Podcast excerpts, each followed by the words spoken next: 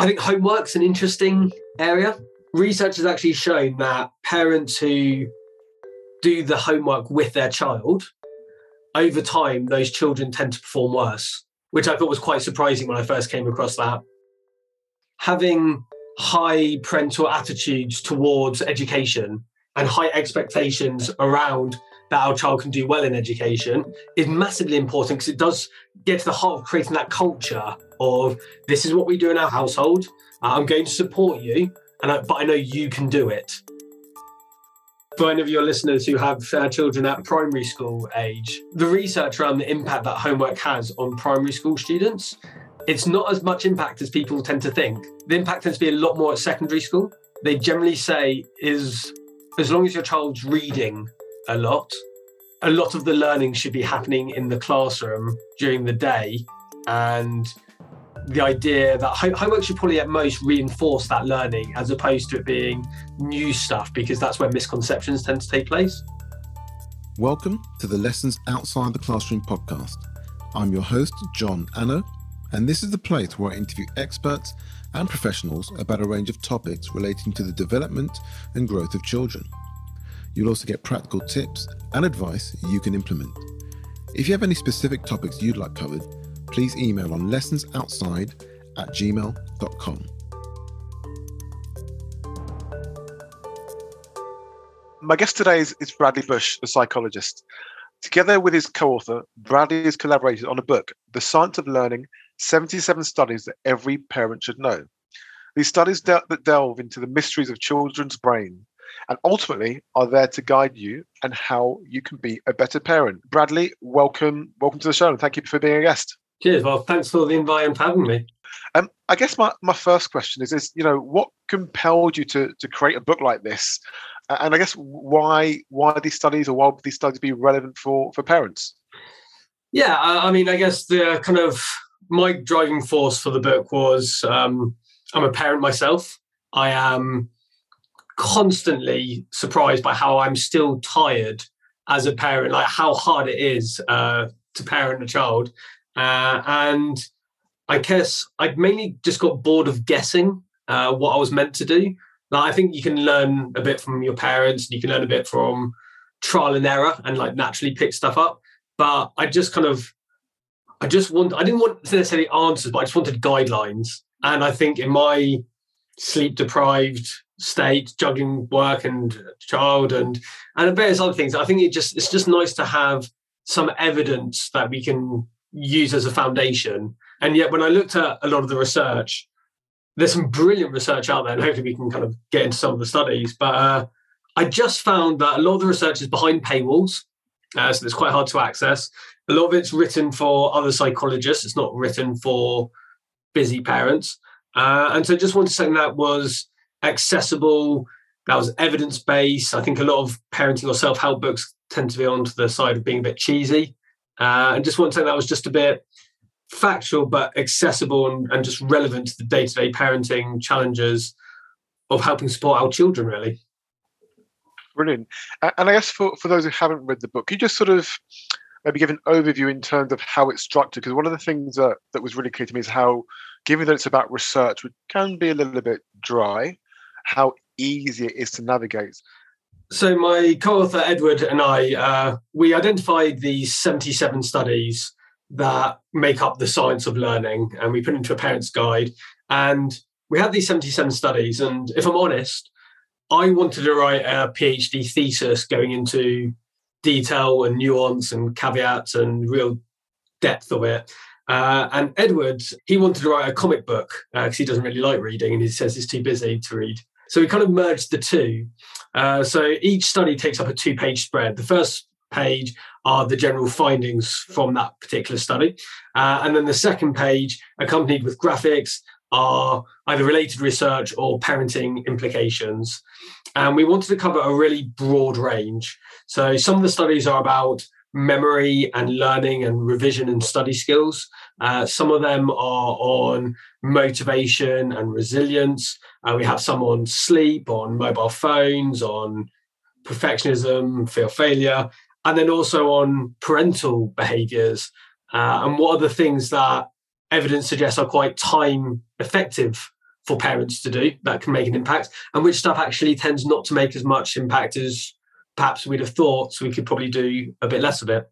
Uh, and that was kind of our idea of we didn't want a book that was cover to cover. We wanted a book that you can dip in and out of. Edward always refers to it as his favorite toilet book, uh, in the sense, you know, you can just pick it up when you're on the toilet, read a couple of pages and put it down. It doesn't have to be a, a whole reading session. And yeah, and that's what we kind of wanted it to be a way of dipping your toe into the water in the world of research, really. Great. Um, I guess question, I, I work in marketing and obviously we oftentimes with research you can read it in many different ways. So how much weight should we put on on the different studies that that you've put in the in the book? Are, are some more, I guess, reliable than others in terms of the amount of people that are researched? Um, it'd be interesting to get your, your view on that. Yeah, it's a real interesting one because psychology is probably slightly different to some of the other sciences in terms of it's. I think it's a bit messier uh, to work out fact and truth and evidence, uh, if you like. The way I kind of see it is without research, if you don't have any research, you're just guessing and you're probably heavily influenced by your own biases that we all have that shape our narrative of the world and of what works. So I think that's the first thing to say is that you fundamentally do need something to hang your hat on and go, I believe that people have spent time and effort researching this, controlling for other factors. They know they're confident in saying what they think works and doesn't work. So I think you do need some evidence research. And but that being said, probably quite counterintuitively, given I wrote a book called The Science of Learning, I think the science behind it is somewhat limited as well, in the sense of this stuff is never meant to replace parental judgment. I think it's meant to inform it. No one study provides a definitive answer because they're not done on your particular child in your particular context. And we know children do respond differently. So we can talk in terms of general. If I have 100 students in front of me, I'll be able to say on average what would work best for those 100. But you do have individual differences within those 100. So I wouldn't want anyone thinking that we wrote this as a way of saying this is gospel and this is fact. I think any one study by itself should be taken with a pinch of salt, but taken as a collection can provide us with a bit more reliability and validity and give us just a bit of direction as parents of what might be a good idea to try. Brilliant. So if I'm understood correctly, in terms of I guess how parents should use this book, is it more of a, a guide? So you take the the findings, you, you take your child, and I guess potentially even some trial and error. Right. So maybe it would help if I give like a practical example from one of the studies. One of my favourite studies looks at if students should revise and do the homework whilst listening to music. Because we know anecdotally that's the thing a lot of students say they do. Uh, when we go to schools, we hear about 70 or 80% of students say they do homework or revision to music. And so researchers have tested this and done in quite good uh, controlled trials. And they found quite consistently that music that has lyrics, for example, students who revise while listening to music that has lyrics, they tend to remember a lot less than students who revise whilst listening, uh, whilst revising in silence. Like it's quite a stark difference uh, between the two. So if someone asked me, should my child listen to music when they revise? I'd say chances are no, they probably shouldn't, uh, because we know that from, from that finding. However, there have been subsequent studies that shown the type of task makes a difference, the personality of the child makes a difference. So extroverts react quite differently to revising to music than introverts. And I don't know enough about your particular child to be able to make that judgment call of if your specific child should. So you do need some trial and error, you do need some discussion. The problem with abandoning the research and just going, I know what works best for my child, or my child knows what they what works best for them, is people often do what they prefer, not what's best for them. So I was kind of half joke when I talk about this. So like my toddler prefers chocolate buttons for breakfast, but I know that's not what's best for him. And so to give the equivalent with like revision, if you say like I prefer revising whilst listening to music, you might prefer that, but that doesn't necessarily mean it's best for you. And that's where it gets quite complicated because our biases are, it's really hard to differentiate what we like as opposed to what's best for us. And that's where you're to have to make that judgment call. I don't think research can tell you 100%, but I think it can help guide.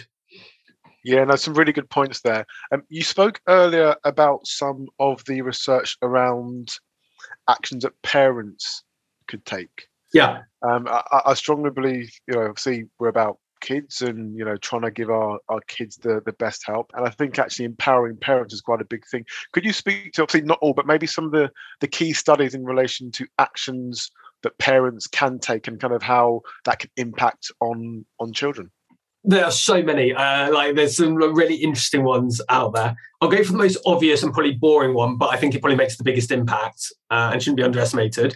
There's some really nice research about the impact that how much sleep your child gets has a huge impact on their not only how much they learn the next day, but also their well-being, their ability to regulate their emotions.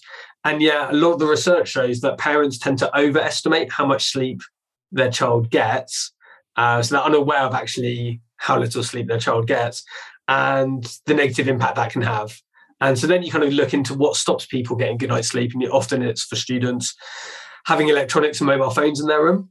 Uh, and we know there's a quite a strong association with how much you use your phone in the two hours before bed and how much quality and quantity of sleep you get. So I think parents, if you look for a really easy win, if you just help your kid get a good night's sleep and have quite firm routines around bedtime, that is sounds so obvious and common sense. But yeah, it's amazing how the day-to-day battles where we get chipped away with our child and we end up just kind of going a bit more with the flow because we all want and sometimes need an easy life, uh, especially at nighttime.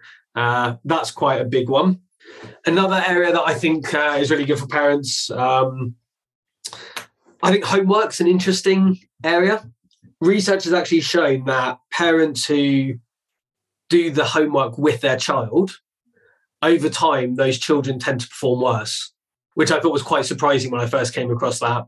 So I think there's two things at play here: is one, uh, the child becomes somewhat reliant on the parent doing the the heavy lifting, doing the hard work. If they know if I give up quickly, mum and dad will help probably give me the answer or help push me through.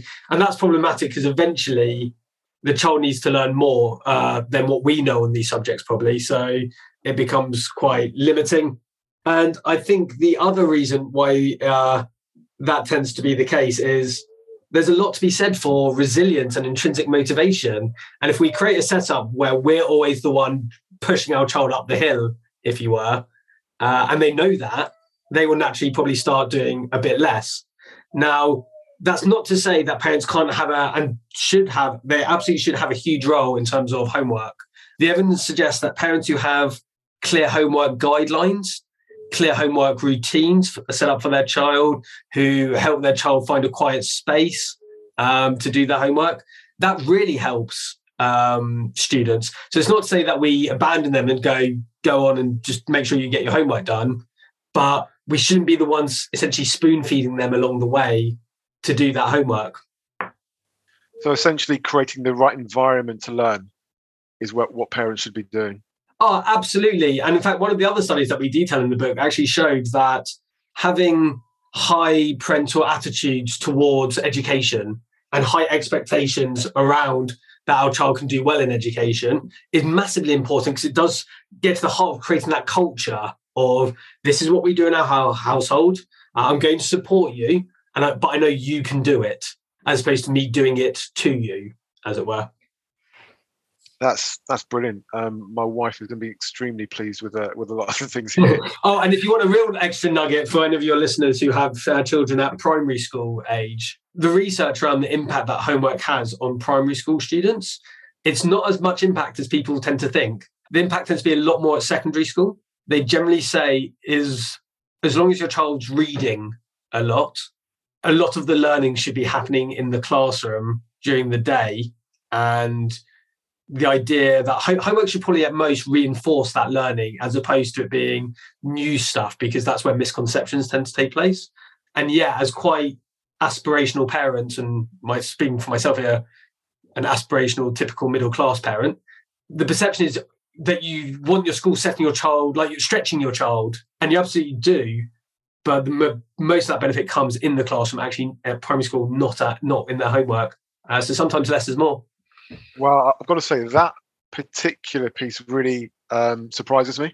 Right. If, if I'm honest, I, I of the one where you know they do their stuff at, at school they come back and you know i want to sort of do some extra work to kind of supplement and, and kind of help them get get ahead so yeah really surprising actually yeah and, and, I, and I, am not i wouldn't say like it doesn't like hinder but like uh, it definitely doesn't make as much benefit as one would typically expect. There's loads of stuff like this in education uh, that, as parents, we think must make a big impact. That actually makes it makes some, but less than we'd imagine. Another classic one is classroom sizes. As a parent, when you look around your child's school, one of the when you choose a school, one of the questions is always what's the ratio of teachers to students and uh, class sizes. And actually found like if there's 28 in the class or if there's 25, like that probably makes almost next to no real difference. Because what makes a difference is the quality of the teaching. If you have a bad teacher and they're teaching 25 or 28, that's going to make more of the impact than just the numbers. That does change if you dramatically decrease the numbers. So, like, you if there's 15 compared to 30, that might be a factor. But the stuff that often gets the most coverage of classroom sizes and amount of homework, often less than we might think the impact. Interesting. Are There, I mean, I'm finding this line uh, really interesting. Are there any other, um, I guess, misconceptions that, that come to mind? And so, that looking at the book, there are so many. I mean, it's it's like a treasure trove um, of of research. Are there any other uh, research findings that kind of debunk any any commonly um, held myths? Yeah, I mean, I can I get my apologies in first before I say some of them because some of these beliefs that people have are very, it seems, deep rooted, and it's really hard um, to hear that some of these are, are, in fact myths when you look at the evidence. My favourite one, I don't know, are you familiar with like learning styles? Not, so, not overly, but okay. So, so this was really popular in schools about a decade ago, and it's still very prevalent. This sort of myth that your child is either a visual learner or an auditory learner or like a kinesthetic learner. And therefore, if I match how I teach to their learning style, um, then that way you should, in theory, be able to learn more because it's matched your preference. And typically, what this gets interpreted as is boys who get easily distracted and fidgety maybe we need to get them moving as part of the of the learning. Now that's not to say that exercise doesn't play a huge role in our well-being, and our development, and our ability to learn. But like trying to teach, a, trying to match that to the actual content that you're teaching at the time, tends to actually not only does it have almost no impact, in some studies actually has a negative impact because what you then do is you get some students, often it is the struggling boys, who then go. I can't learn this because I'm a kinesthetic learner or I'm a I'm a visual learner, and they kind of box themselves off and you have this great excuse about why you don't therefore need to try. And it comes from a good place of we are all different and we do all have preferences. But then this is kind of taken to the nth degree so that we then need to adapt absolutely everything to match those differences. Whereas actually, you and I are much more similar than we are different.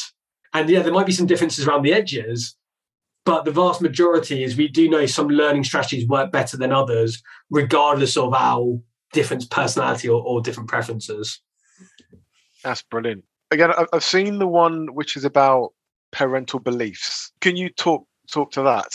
Yeah, uh, I mean, so there's a, there's, a, there's a few different ones on, on parental beliefs. One of the ones, I don't know if this is the one you're referring to, so correct me if, if, if, it's not, but one I find really interesting around parental beliefs, especially as I'm just about to have my second child, is do is how parents subconsciously treat their sons and their daughters differently. And I find that really interesting. So this starts from an incredibly young age. So they even did studies with um, toddlers, uh, not sorry, not even toddlers, young babies, uh, and they got the babies to crawl up a ramp. And the parents had to estimate how steep a ramp can my newborn baby or my young baby crawl up successfully. Uh, and they found, regardless of ability, the parents of sons they predicted their sons could do the steeper ramp than parents of, of, of daughters, even if their ability was like the same. And we see similar findings of if you ask parents um, questionnaires of how hard does your child have to work in order to do well at maths we do see this gender difference even once you average out difference of ability there's, there's still this assumption of say like girls would have to work much harder in maths and science uh, subjects, for examples. And yet, and we see 16 years later, when you look at GCSE and A level choices, we, we do see massive gender differences on terms of which students do what subjects. But that's not based on actual ability most of the time. It's based on this societal preconceived notions that's so subtle that most people aren't even aware that they're doing it. The, the other study that I think links nicely with that is they found how parents, without knowing it, praise their sons and daughters differently. So sons are much more likely to be praised for what we talk about as uh, the process. So your behaviors, how hard you tried, um, did you take a risk, did you react well to a setback? You know, he's such an adventurous boy, uh, he's fearless, like that kind of stuff.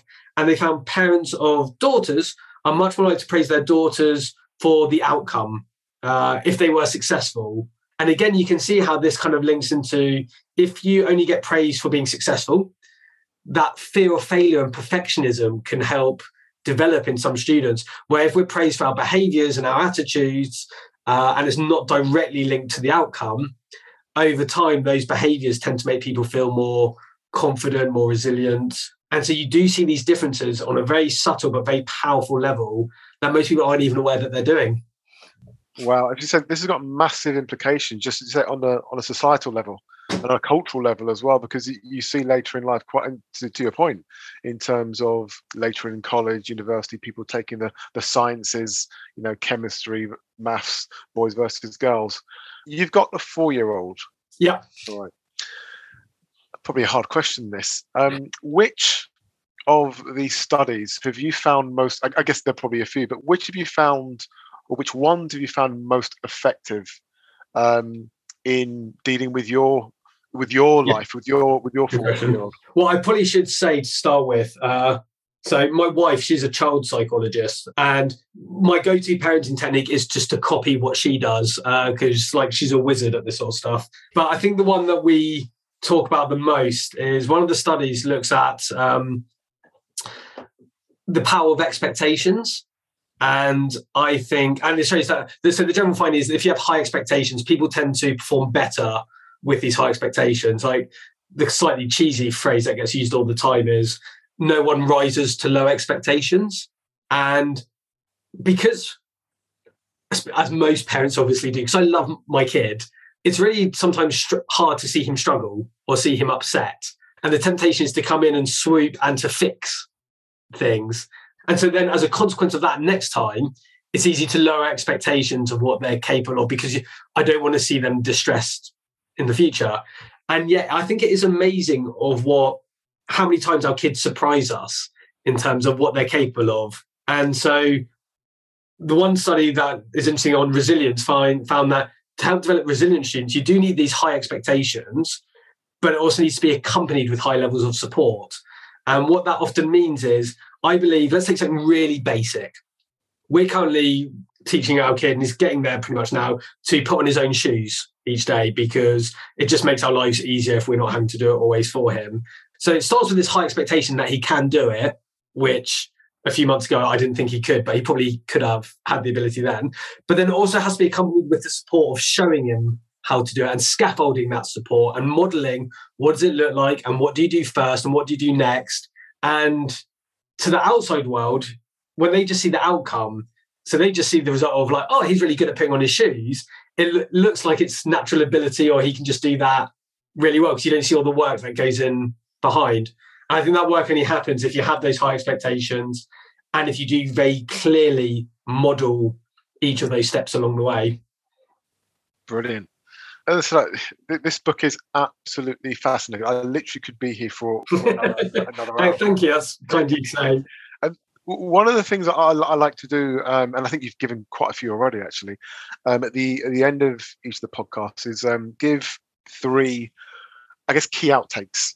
Um, so I guess with what you've done in terms of the research you've done, what key, not necessarily about specific research points, what what piece of advice, what three pieces of advice would you give to to parents, to guardians of of kids um, yeah. based on you know based on your on your studies? So I guess the first one, uh, I don't know, I hope it's not controversial, cause, like it shouldn't be, but we live in an interesting age. Is I've learned from reading the research that there's so much that can get in the way of a child's learning and development that it's really hard for them to make these good decisions themselves because their brains are still developing. So sometimes we have to make these decisions for them. And so I guess my first area is like, we're not there to be their friend. Like it's not about popularity. We're there to sometimes make the right decisions, not the popular decisions. And so, to give one such example, I alluded to earlier, there is so much research about the cost that mobile phones have on students learning whilst they're doing their homework, on their well-being, on their ability to sleep. And like we always kind of say, Edward's big on this as well, is it's actually not their phone. As a parent, it's actually our phone. Like I paid for it and I've just loaned it to my child essentially. And not being afraid to go like, no, the phone doesn't sleep in your room with next to you, or no, you only get to be on your phone for one hour, two hours, whatever the number is, after you've done your homework. But like having those clear boundaries, it's amazing how much it feels like a hobble that we're being a dictator.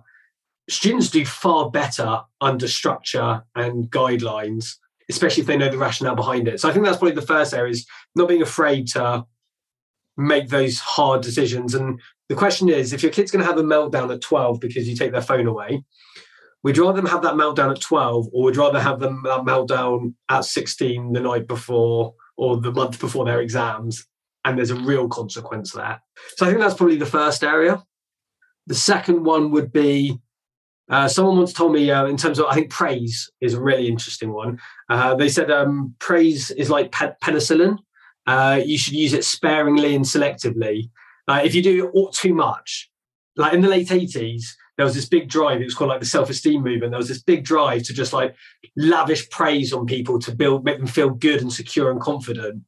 And yet we know when we give too much praise, it either seems patronizing or uh, children equate it to lowering expectations. Sort of like, God is praising me for doing the most basic of things. Is this what counts as me working hard? Like, so I'm getting praise for quite basic things now.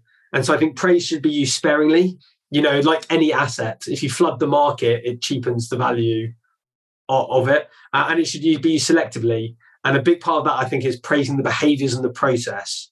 It's amazing, and I don't know if you've had it with yours. The go-to praise that everyone goes for, if your child gets 10 out of 10 on a spelling test, everyone's like, you got 10 out of 10. You're such a smart boy. You're such a clever girl. Well done. It's almost like the go-to praise is to praise someone's intelligence. And yet, what got them 10 out of 10 probably isn't their IQ what got them 10 out of 10 was probably the hard work, the focus, the reflecting on where they went wrong last time. And that's not intelligence, that's behaviors. Uh, so praise the behaviors because over time the behaviors lead to those outcomes. Whereas if you just praise the outcome, it doesn't provide a template for them to follow next time. So I think phones and praise are the main two. Uh, and I guess the third one, this might be more relevant to slightly as students get as your children get older is know what works in terms of learning. So it turns out, so we mentioned music earlier. Generally speaking, the most popular learning strategies tend to be the least effective.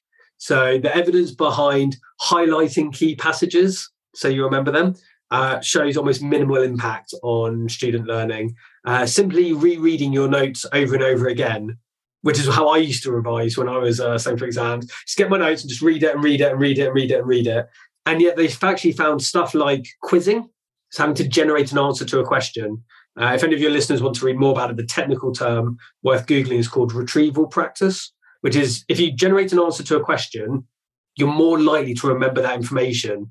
So, what that actually means is quizzing doesn't actually just assess how much you've learned, quizzing actually accelerates your learning, which is great as a parent because I don't need to know all the answers.